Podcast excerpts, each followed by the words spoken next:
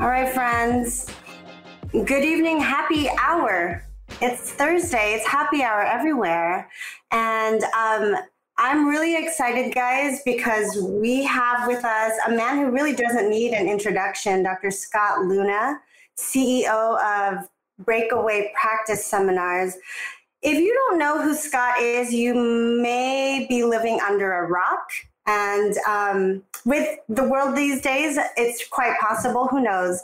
But um, I, I'm really excited, guys, because this is going to be one very action packed hour and it is going to fly by. I have no doubt.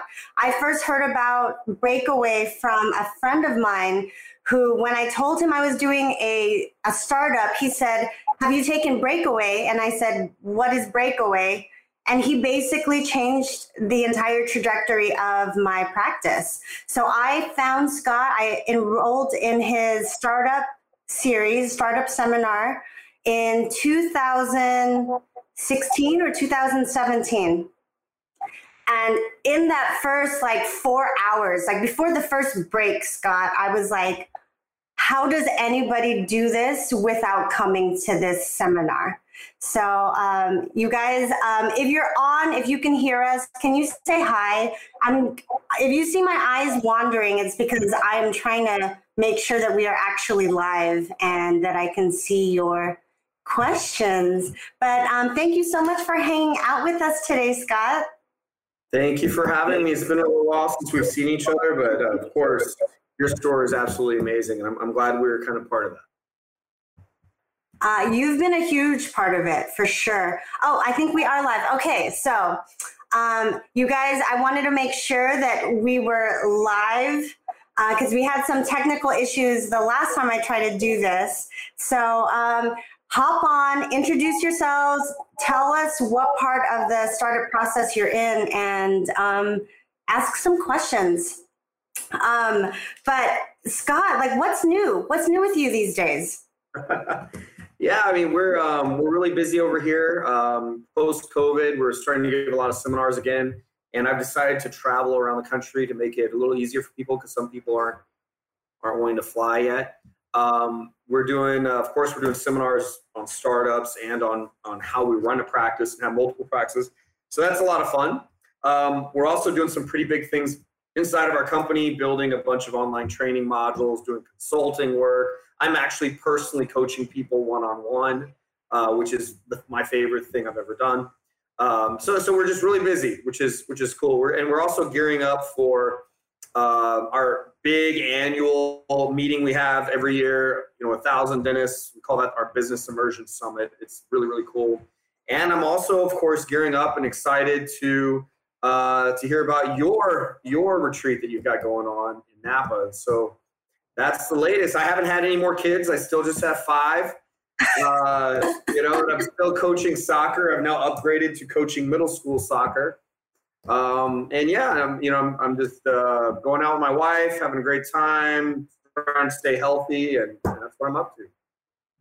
Oh my gosh! Well, that sounds all amazing. I I, I let's okay, let's let's just jump right in. I had I posed um I posed a like a question to the group like what what do you guys want to hear from Scott today if we do have an hour with him?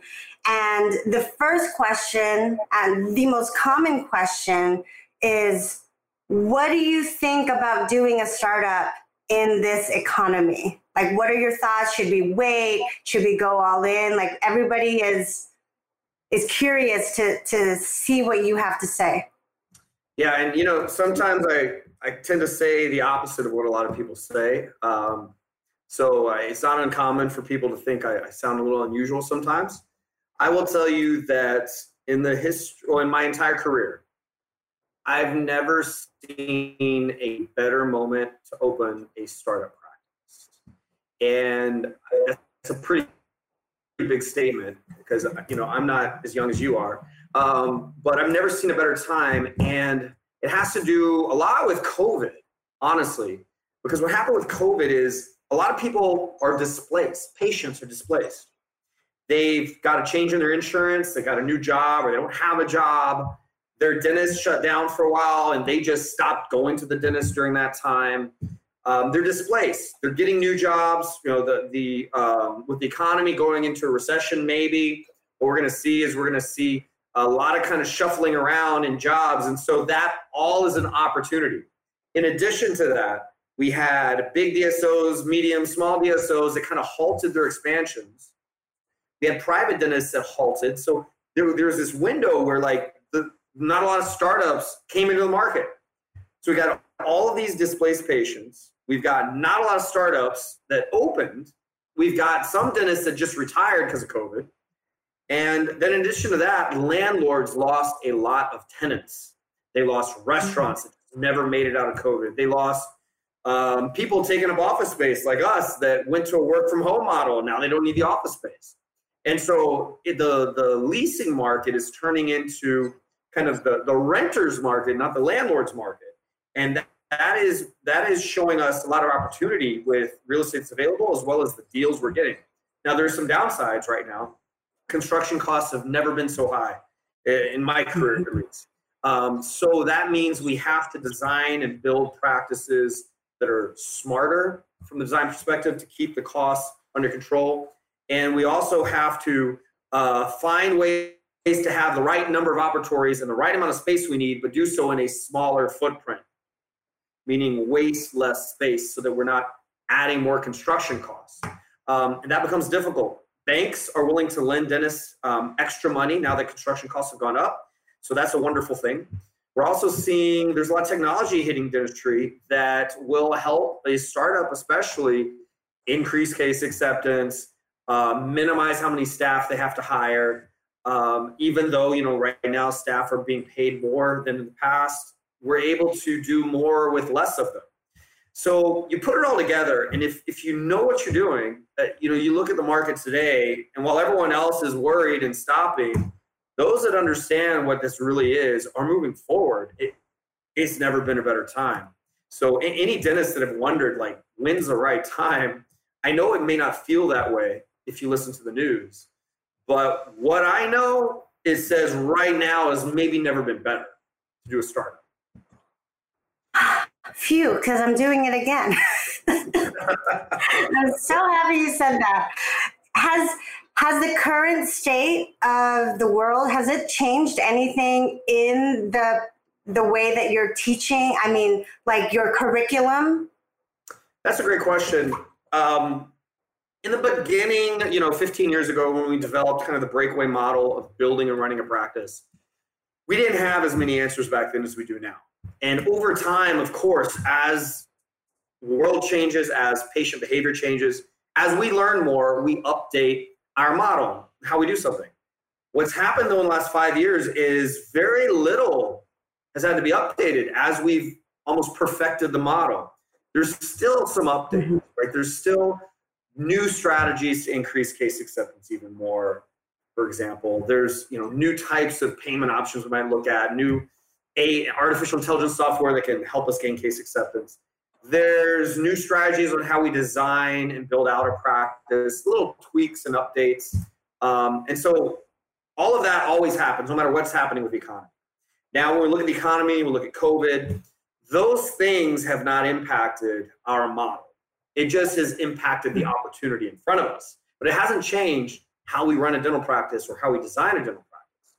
And um, that's very important to kind of focus on because uh, what, what I see is a lot of people react or, or really freeze. They freeze when they sense mm-hmm. things are harder or an unknown. They don't they don't look for the right way of doing it. They kind of just stop and wait.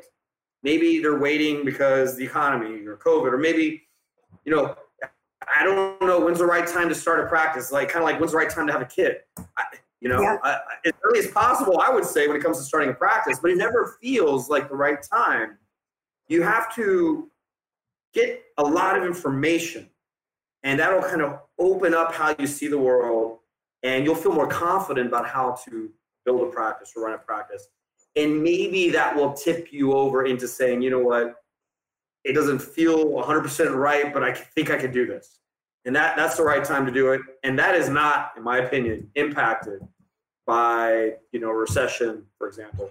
I mean, the data showed during the during the Great Recession, dentistry was flat. It didn't like tank like a lot of other uh, industries. Dentistry just stopped growing, but it still means it still stayed steady during the Great Recession. It's one reason why Wall Street has just loved dentistry for the last 20 years is it's a safer play for money for investments. You, the dentist, not only is it safer, but you have control.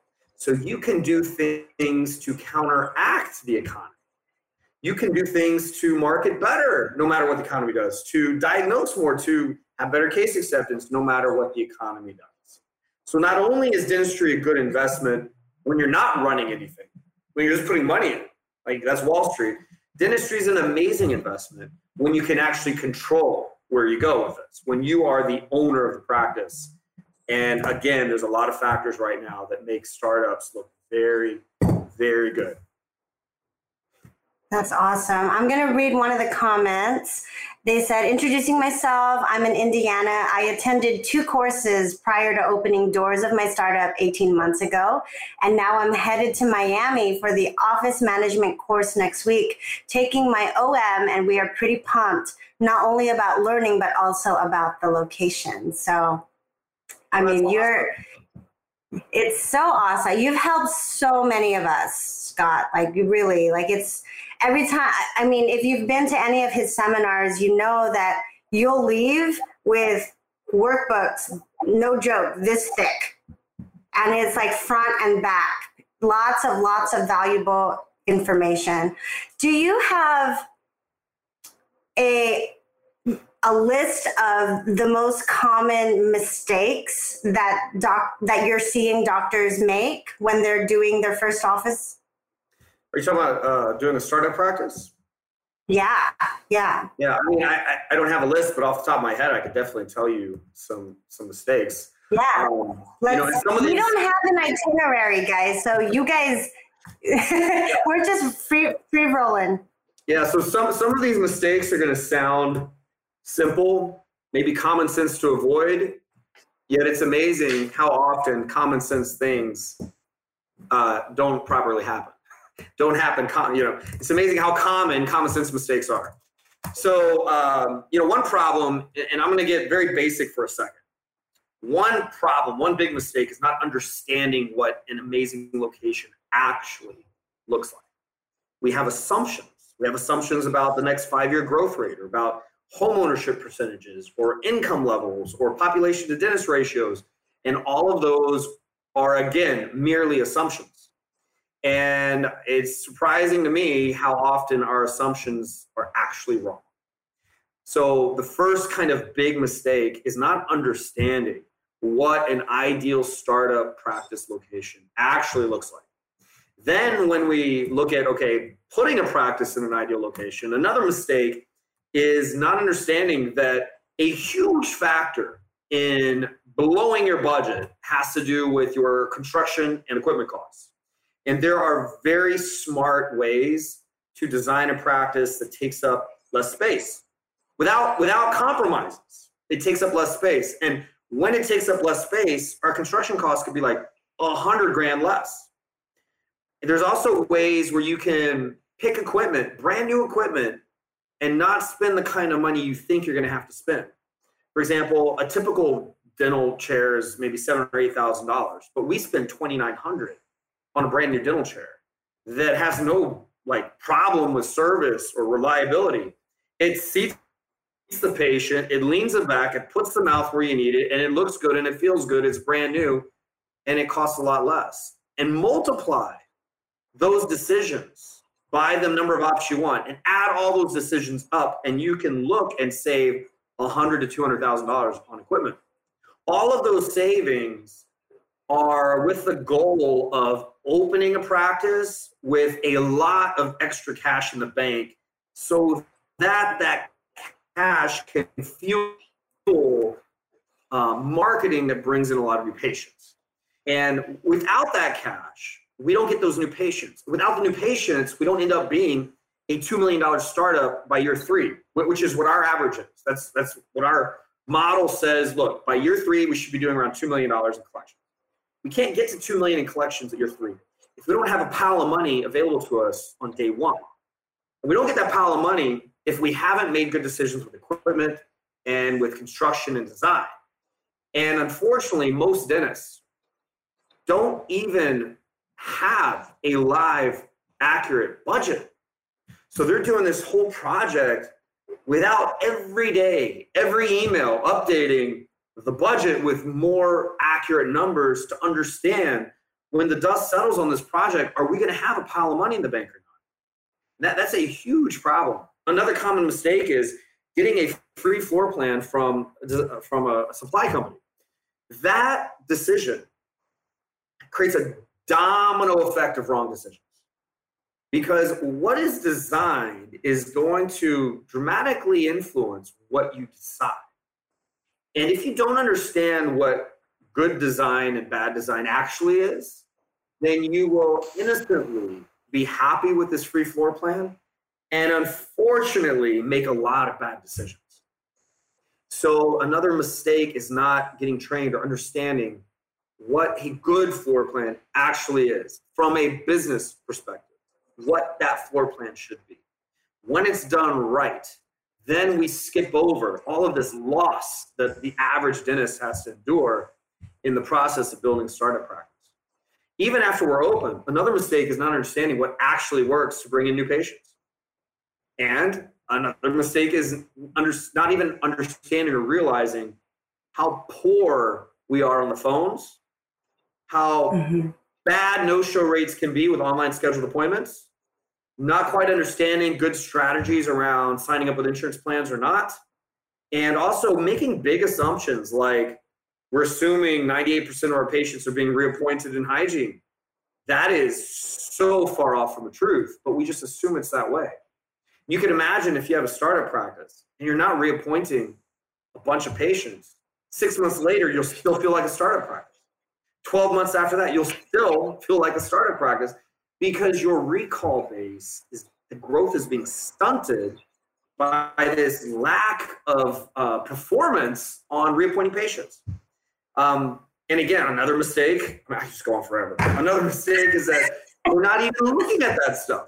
We're not even looking at the right numbers, let alone understanding what changes them. We're focused on, oh my God, my countertop is screwed up over the contractor still hasn't fixed it, and my TV's not working in room two, and my carpet has a stain on it from from the movers or whatever. And what we're not focused on is what actually makes this practice survive. You know, because that stuff like reappointment is not in our face. It's not screaming at us. What's screaming at us is this emotional annoyance of something not being done right in construction. Mm-hmm. Just like that, three, four, five months go by, and we're still not running a healthy company. And I'll tell you, when you can collect two million in year three, your whole life is different. I your whole your life, your kids' life, your kids' kids' lives are all on a different trajectory when you do a startup right in the first three years. That makes sense? Yes. No. Can you guys tell he's passionate about what he does? Uh, I, I I wanted to circle back because when I attended the this was it no the business masters um, seminar, you did that. Um, you you gave us. Uh, you had like spy callers call our offices and see how many times our front office actually picked up the phones and for sure i thought oh we're going to be okay we're totally going to be okay our we got our report card back and we were at like i think it was like 20% answered calls yeah. it was uh it was it was really low and um and it was so eye-opening too just that exercise where you um you if you just pulled the the levers a certain direction like your collections your case presentation everything adds up so fast and what do you so a big a big problem that a lot of the docs are seeing is this horrible horrible workforce nobody wants to work um, everybody is feeling burnt out because now instead of having, you know, two or three people to do this or what have you, it's like the people that you do have in your offices, they're like C players, B players. They'll call out sick and I mean it's it's been a nightmare. What are you what are you advising the docs that you're coaching? I am not going to say something very popular right now. uh, but you know what? Before I dive into that, I don't know where to find great people. I don't. I don't know of that magic website. I don't even know how to look at someone and say, "Oh, they're going to be great." No idea. And honestly, I don't think it's about that at all. What I know is that when I take people and create an environment around them that's the right environment, they become their great version. And it's amazing how often I'm asked, like, how, how did you find such great people? I'm like, shit, they weren't great when I found them. I, I don't know where to find great people. It's all about the environment you create around them because naturally, most people want to be proud of what they do.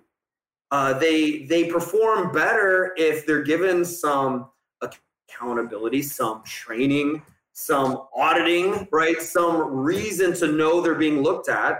And especially when we combine that with validation that they're doing good, with listening to them and respecting them, not just like saying, but actually acting that way, it creates an environment where they're just the best version of themselves. I, I kind of remind, reminds me of my analogy. I always like to go back to health because, know, of course, as you know, I was in a wheelchair off and on for 11 years, and I was not a very healthy person. How are you going to go? How are you going to go jog when you're in a wheelchair, right? It's hard to be in shape when you can't even move.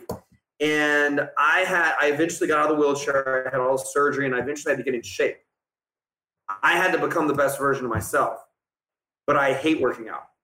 I hate eating right. It's not for me. I don't want to do lunges. I, I want to eat donuts. Like I don't want to eat right and work out. Me too. Like, how, how did I? I pay a personal trainer to say, Scott, go do the lunges, and that's all it takes. And then I'm like, all right, well, I'll go do the lunges. And I pay someone to make me my meals, and then I grab what's convenient, which is healthy, and that becomes my daily habit of working out a little bit, of eating right a little bit. That daily habit changes my whole life.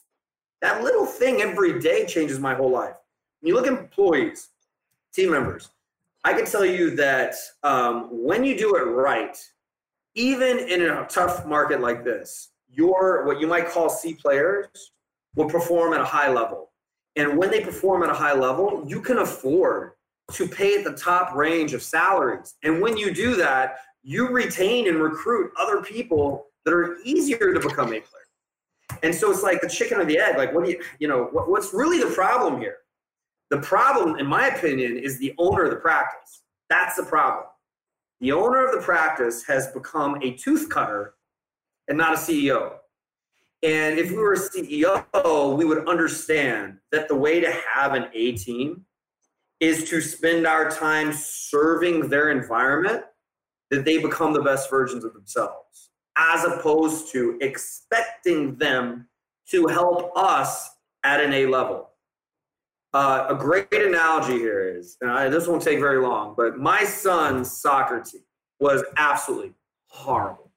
They lost every single game in the entire season 10 nothing, 11 nothing, 12 nothing. You know, in soccer, it's supposed to be 2 1, 3 to 2, 11 nothing. The only goal they scored the entire season was an own goal. Horrible team. The next year, they only got two new players. They lost two players, and they were all bad. No one was good. Not one A soccer player on the team. And they won every single game by a blowout, won the tournament, went, went all the way to the city, and won first place in all of San Antonio. They're from a tiny little school, and none of the players are good. And the only difference from one year to the next was that I became the coach. And I coached that team and I realized no one's good. But if I create an environment, it's the right environment, they will become amazing. And what I did is I picked them up from school every day and made them practice for an hour and took them back to school a week. I did that. No one was practicing five days a week. And I made it convenient so that they had to say yes. And then I took their strengths and I made sure that we exploited any little strength any little kid had And when we put that together the right way, suddenly the kid that could run fast was in the position I needed were a fast runner. And the, the kid that could defend halfway well, I taught him how to use that and now be the right defender. And now suddenly everyone thought we had amazing club players who played soccer since they were three years old. We didn't. We had bad players that had the right environment and they became a very winning team. In a way, if we're not auditing phone calls, our receptionists will never become their best self on the phone. We don't train the receptionists what to say. They'll never become the best self. But when we train them and then we audit them and they correct through their issues, they become the best version of themselves. And then every time we audit them, we just smile because they're so amazing. Mm-hmm. And then everyone asks us, God, how do you find such great people? And you don't even know. You don't know where to find great people. But when you realize it's about what you do as a CEO, you'll quickly see it's really you serving their environment. Does that make sense? Yes. Yes, absolutely. Where do you draw the line between auditing and micromanaging? Oh, auditing is the laziest way to manage. I might call it the opposite of micromanaging. Auditing is just taking a tiny little sample and scanning it and saying, is it is it good or bad? Is there something wrong or not? Micromanaging is doing every step on every patient, for example, with your own two hands. You see, auditing is the opposite of that. It's taking a tiny sample and not doing any of the work yourself, just looking to see how the work was done.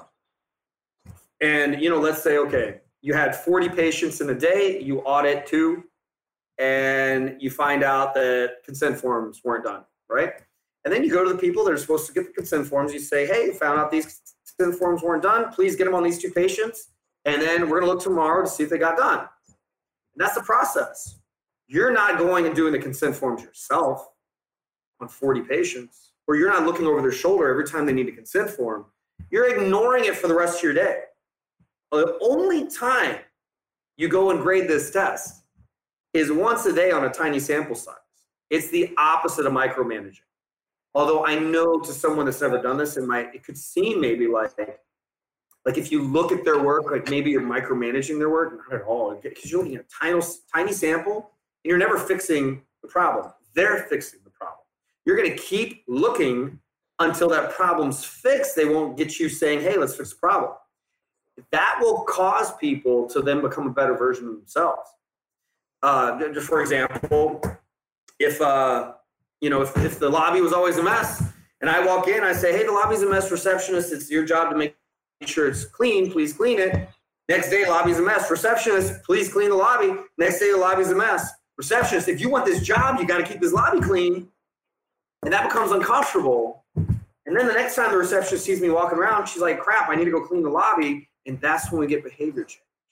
And then every time I walk through the lobby, it's a physical reminder to that receptionist that it needs to be clean. And she keeps it clean. And I think I've got the best receptionist in the world.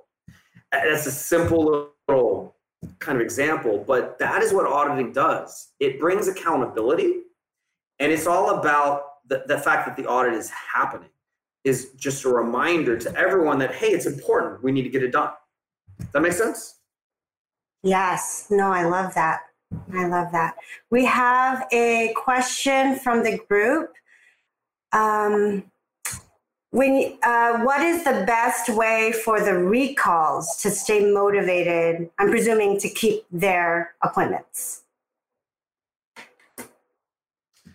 Uh, I'm not so sure I understand the question. So, what's the best way to make sure patients come back for their six month cleaning? Is that is that the question?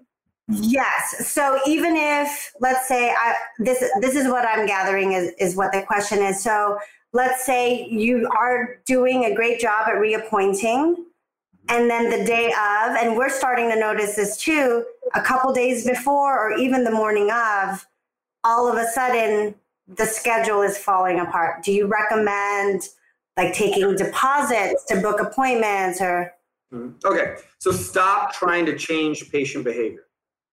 All right. The only time we then try to change patient behavior and build barrier practice when schedule is slammed absolutely full. So and I'll explain all this.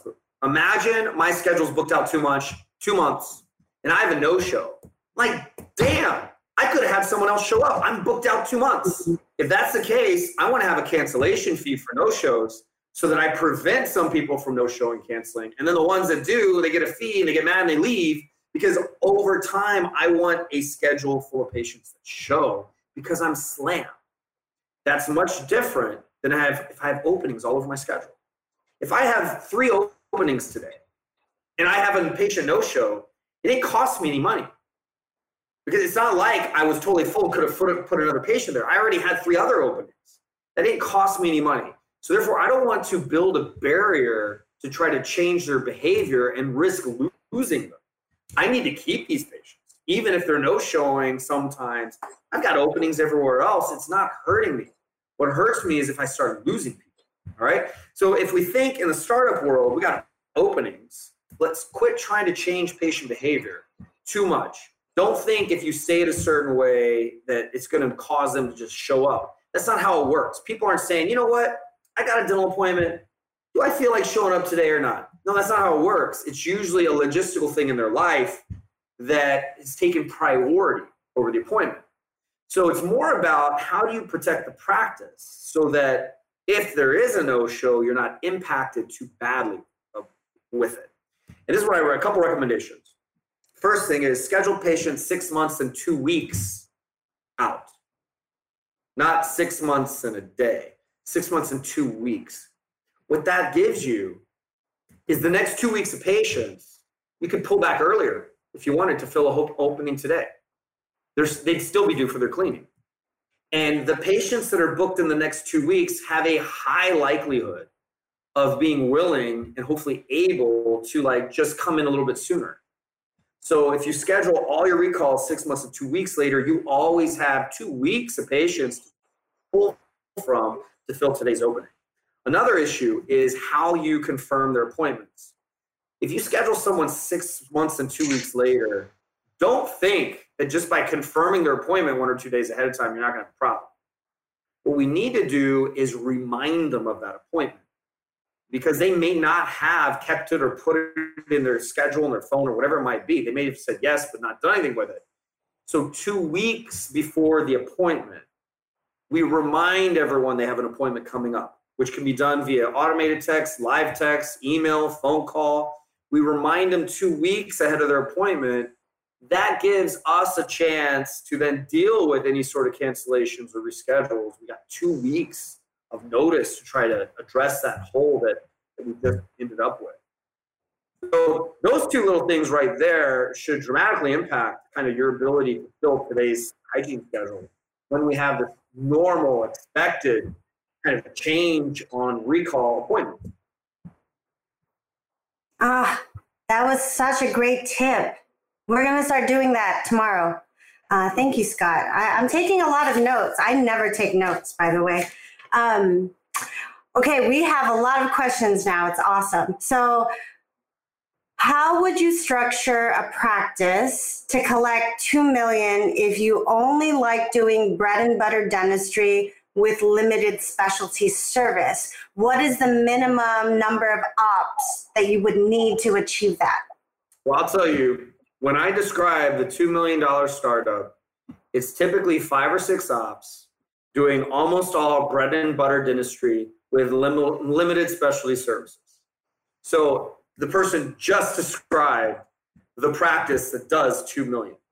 Um, I'm a lot of dentists will be able to do the 2 million without an associate. Some dentists won't hit that number unless they have a part-time associate. So keep that in mind. It depends on, you know, your own abilities.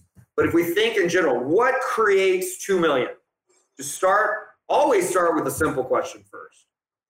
What creates 2 million? It creates producing, it creates collecting it, right? To collect it, we got to produce it. Okay, well, what creates production? It is how many patients we see multiplied by how much we diagnose, multiplied by our case acceptance.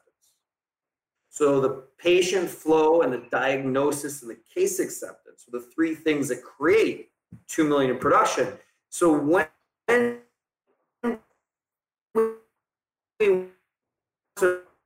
produce more patient flow. That is a combination of new patients and recall patients. And there's all kinds of things that make those healthier.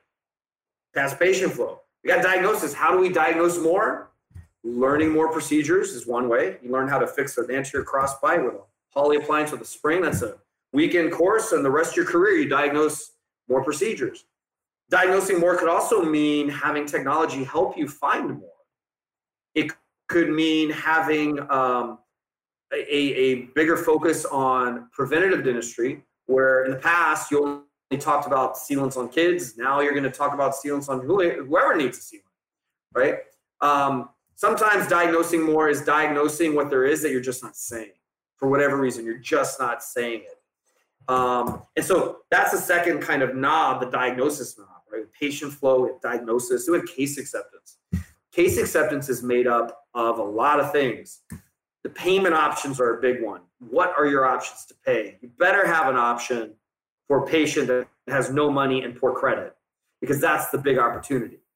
Um, also, case acceptance has to do with kind of the law of sales, which I know we don't like to say we sell dentistry, but the laws of sales are the same laws of case acceptance. And so we can learn from that. And in the laws of sales, it says don't use a long winded, complicated form with a bunch of numbers on it. It says don't move a patient right before you ask them to, to commit. Don't move them into a new room. There's a whole reason behind that. It talks about what kind of verbiage works and what doesn't work. And the more we educate, the less our case acceptance, by the way. If you offer too many options, it freezes case acceptance. There's a lot of things that impact that. It's not what you maybe think. Do I have a good treatment coordinator? No, that's not what it is. It's also not the fact that patients don't have money. No one has money for the dentistry they didn't know they needed. But they all have money they're spending on a bunch of other stuff. They have money. And, and having the right payment options ensures that anyone can get the dentistry done. So well, those are just real. I know we don't have a lot of time. Those are real quick and just trying to kind of pull back the curtain, show you get to two million isn't doing all on four all day long. It's not. It's not that you're an ortho practice. It's that you are doing these three things in a healthy way. Patient acceptance. You can get to two million with one dentist and five or six stops on average when you follow the right model. When you're at two million collection, especially if you don't have an associate, you're probably taking home 800 grand, um, which might to some people seem just unbelievable. But I can tell you, it's very normal to see that in my world. And like I can tell you, for example, I, I personally coach like one on one about a dozen dentists right now. And I had to guess maybe two thirds of them take home more than a million a year take home. And, you know, that just sounds crazy to someone that thinks 150 grand or 200 grand is, is normal and expected. A million, it sounds crazy. They must be doing all on four all day long. No. I mean, that's one way to do it, but that's not the way, that's not the way I know how to do it. That makes sense? Yes. And these are all PPO practices too. Yeah, for the most part, the practices I'm describing have a combination of PPO and fee for service. If they had something like Medicaid, it would be a tiny, tiny portion of the practice. It doesn't actually help or hurt. Like the ability to get to two million is not reliant on that. What these aren't are these outlier practices. Like, oh my God, they're all fee for service with super high fees, or they're all Medicaid practices with five dentists and high volume. That's not what I'm talking about. I'm talking about the practices that to us look normal. But when you see them on paper, they're like, oh my God, they're successful.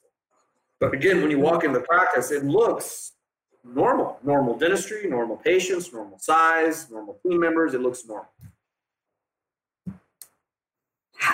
Um, how much information does the team know about the numbers? And um, I love, I loved it the first day when I went, and it was the business, the, business masters, and I had my my team members there sitting in the front row.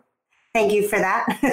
um, and what did you what did you tell? Do you remember what you said? Like you basically want your dentist profitable.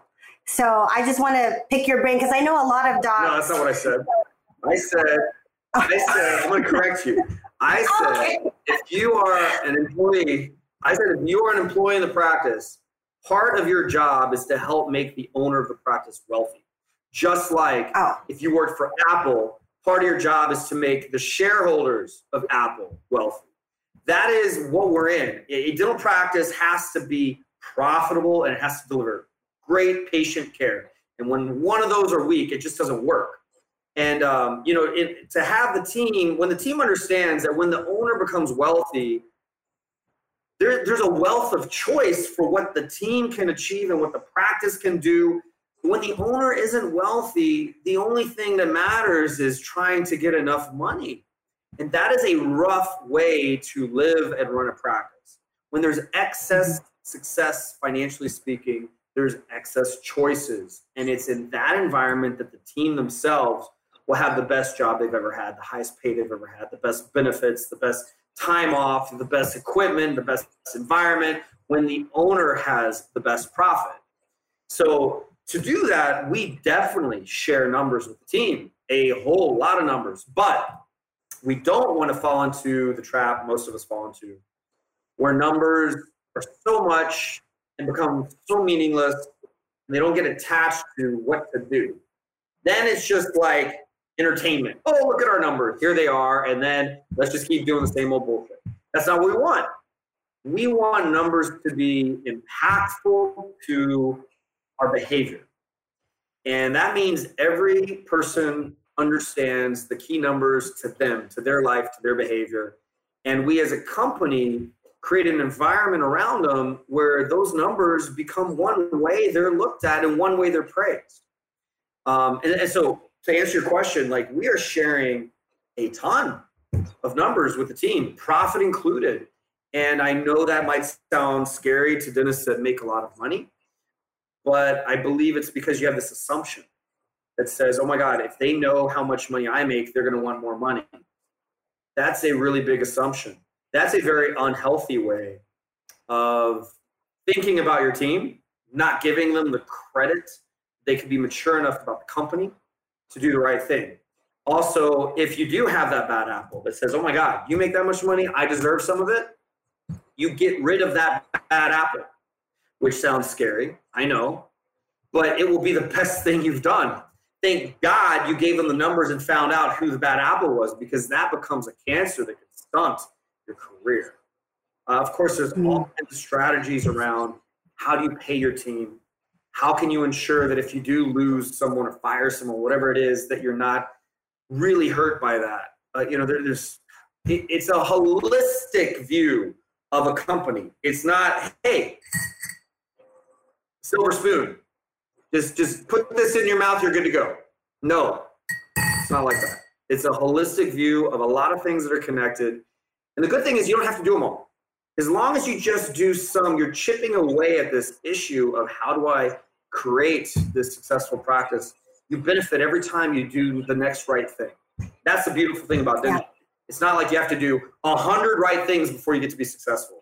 No, every time you do yet another one, you just go up the ladder of success. That makes so much sense. And thank you for uh, correcting me because the way you said it sounded way better. um, we have so many questions, and obviously, I want to be respectful of your time. I would love to have you back anytime you can give us, Scott. Um, we always have so much knowledge that you you share with our group, and that's why we love you and we love Breakaway. I want to switch gears because I want to give you the opportunity to talk about what is happening in August um, also in Vegas in September. Yeah, so of course, as you know, Ashley, but no one knows on this um, on this on this video, this webinar. You and I were talking, and I said I thanked you for supporting us in the past, and we decided to give your group, your community, an opportunity to come back to one of our seminars if they've already been, or if they haven't been. You know, gosh, yes, please come to one um, and and to save save money on that if they want. Um, so my recommendation to you is if you've thought about coming to one of our seminars or you know you want to come, then pick one of these two dates because because you'll save money. And specifically, one of these two dates has another few reasons why you should go. So let me explain this to you. Um, we have our big varsity course called the Business Masters Seminar. It's two full days of this. It's 400 pages. It's me mm-hmm. uh, just walking you through the ins and outs of how we run the business side of dentistry. That is the seminar I'm most proud of. It's our, like I said, our varsity course. It's foundation of what I feel like every dentist should know to become very successful. We're giving that course throughout the year, but there's two specific dates that might interest you guys, and it'd be cool if y'all are going to come. You're all together. You're all going to connect at this event. You're all going to be part of your own group. So the two dates, write these down if you need to. Trust me, write these down. Um, August the 19th and 20th, Miami, and September the 22nd through 24th in Vegas. All right. Um, if you want to save money on that, you'll save hundreds of dollars. I don't know how many, it's like 10 or 15%, something like that. You'll save hundreds of dollars if you use this code, write this code down. Smile VIP, I think is the code. Um, yes. And in Miami, we're doing a seminar, but in Vegas, not only are we doing this same seminar, but we have our annual business immersion summit, which has like 45 business training courses, huge keynote speaker, all the greats of dental practice management. Um, it's a really big deal. And we had like over a thousand people there the first time we ever offered it. Um, so that is September 22nd um, through 24th in Vegas. Write this website down if you want to learn more about that summit. It is, oh, hold on. I need to find the website. Sorry, I am unprepared. Uh, and we're going to post all this information in the link also, Scott. Of course so. you are. Perfect. so, so if you type in summit.dentalwhale.com, summit.dentalwhale.com, you'll see the business summit. All right. So anyway, that's enough on that. Just know if you'll ever want to come to one of, one of our seminars, you can save money. And back to what you said, Ashley, I, you know, this is so easy for me. I'm at home. Um, you know, I, it's easy for me to sit down in shorts and talk to you guys. Uh, so, of course, um, I've known you for a while now, Ashley. So anytime I could be of help to your group, uh, please like ask me. Don't wait for me to reach out to you. If you if you'd like me to talk again, you know, however many times, it's easy for me. There's no cost. It's hardly every day. I, am happy to do. You know, I don't know about every day, but I'm happy to do more that makes sense for you guys and it can be over very specific well, topics if that if that's something you, your group wants. Yes. Oh my gosh. Um, can you guys comment below if that is something that you want to take Scott up on? Um, but, but really quickly, I just wanted to talk about uh, the Vegas one. I'm going to be there. So I would love to see anybody here. Um, I, would love to meet you guys and hang out in Vegas for a few days. And that seminar that Scott is talking about, the Business Masters seminar, it is so good, guys.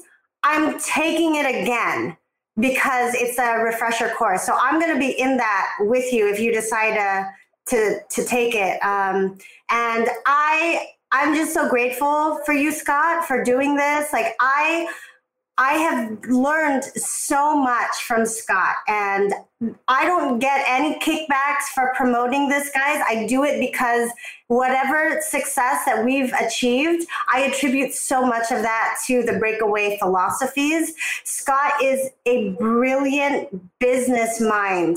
And for that reason, I wanted to. Um, I wanted to uh, to save like one of the best parts. So we're hosting a retreat, and I wanted a very small mastermind group of high level, high achieving, like minded docs in Napa for a few days to connect. And guys, the best part is our headliner for this event. He is going to be closing out the seminar on Friday. We have Scott for four hours, guys talking about can you give them like a sneak peek uh, he's creating a whole like course just for the mastermind group in napa okay take it away scott because i'm too excited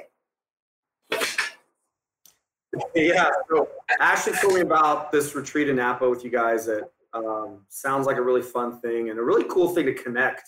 It's not just some course you take, but it's a whole experience. So we're talking about what might be good with that, and and I I, I wanted to and agreed to um, to be at that course with you guys, that retreat, and I'm going to be speaking for about four hours, I think. And this is I'm going to create a whole thing just for you guys. Um, it's going to be this kind of concept. So here's a little sneak peek. Um, there's three main phases of a dentist career. You have the first phase where you're willing to work hard. You want to earn more money. You want to grow. You want to do it right. You're earlier in your career. You may or may not own a practice yet, but you're willing to work for success and do what's needed to be done. And that's phase one. And then from there, you want to go to phase two, which says, you know what? I want to be even more successful, but God, I don't want to white knuckle this. I don't want to work so hard are there smart ways to find the success where I'm now kind of the person that's not working as much? That's phase two. And then phase three goes to the investor phase. Can I do even better financially without maybe even working at all? Can I multiply myself without having to actually do the work? That's how I kind of see in general a career of a dentist potentially, if you can make it through all three phases.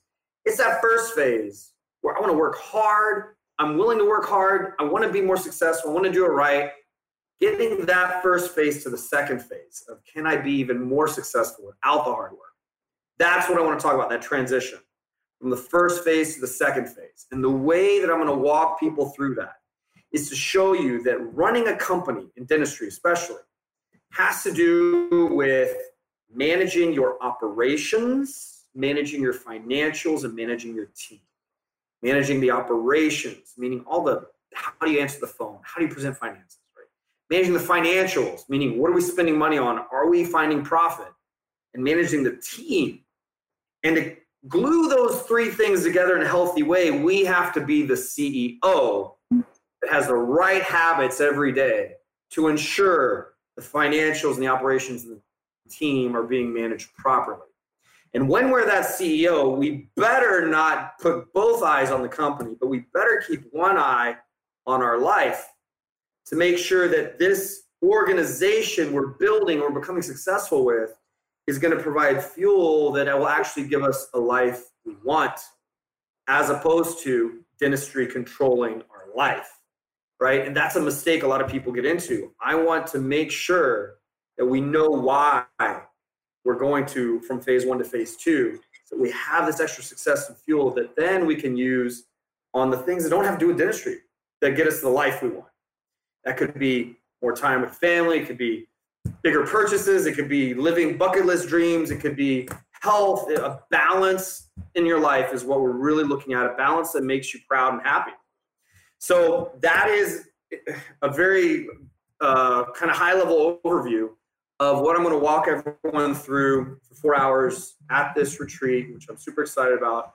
And I've never put these specific topics together in this way. I'm doing it just for this retreat and uh, I, I, do have a lot of experience with some of this stuff, so I think it's going to be very valuable.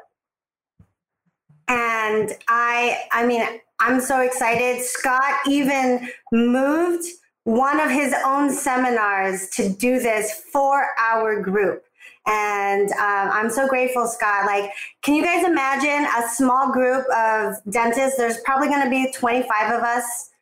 And Scott, wine tasting, talking CEO high level stuff. It doesn't get any better than that.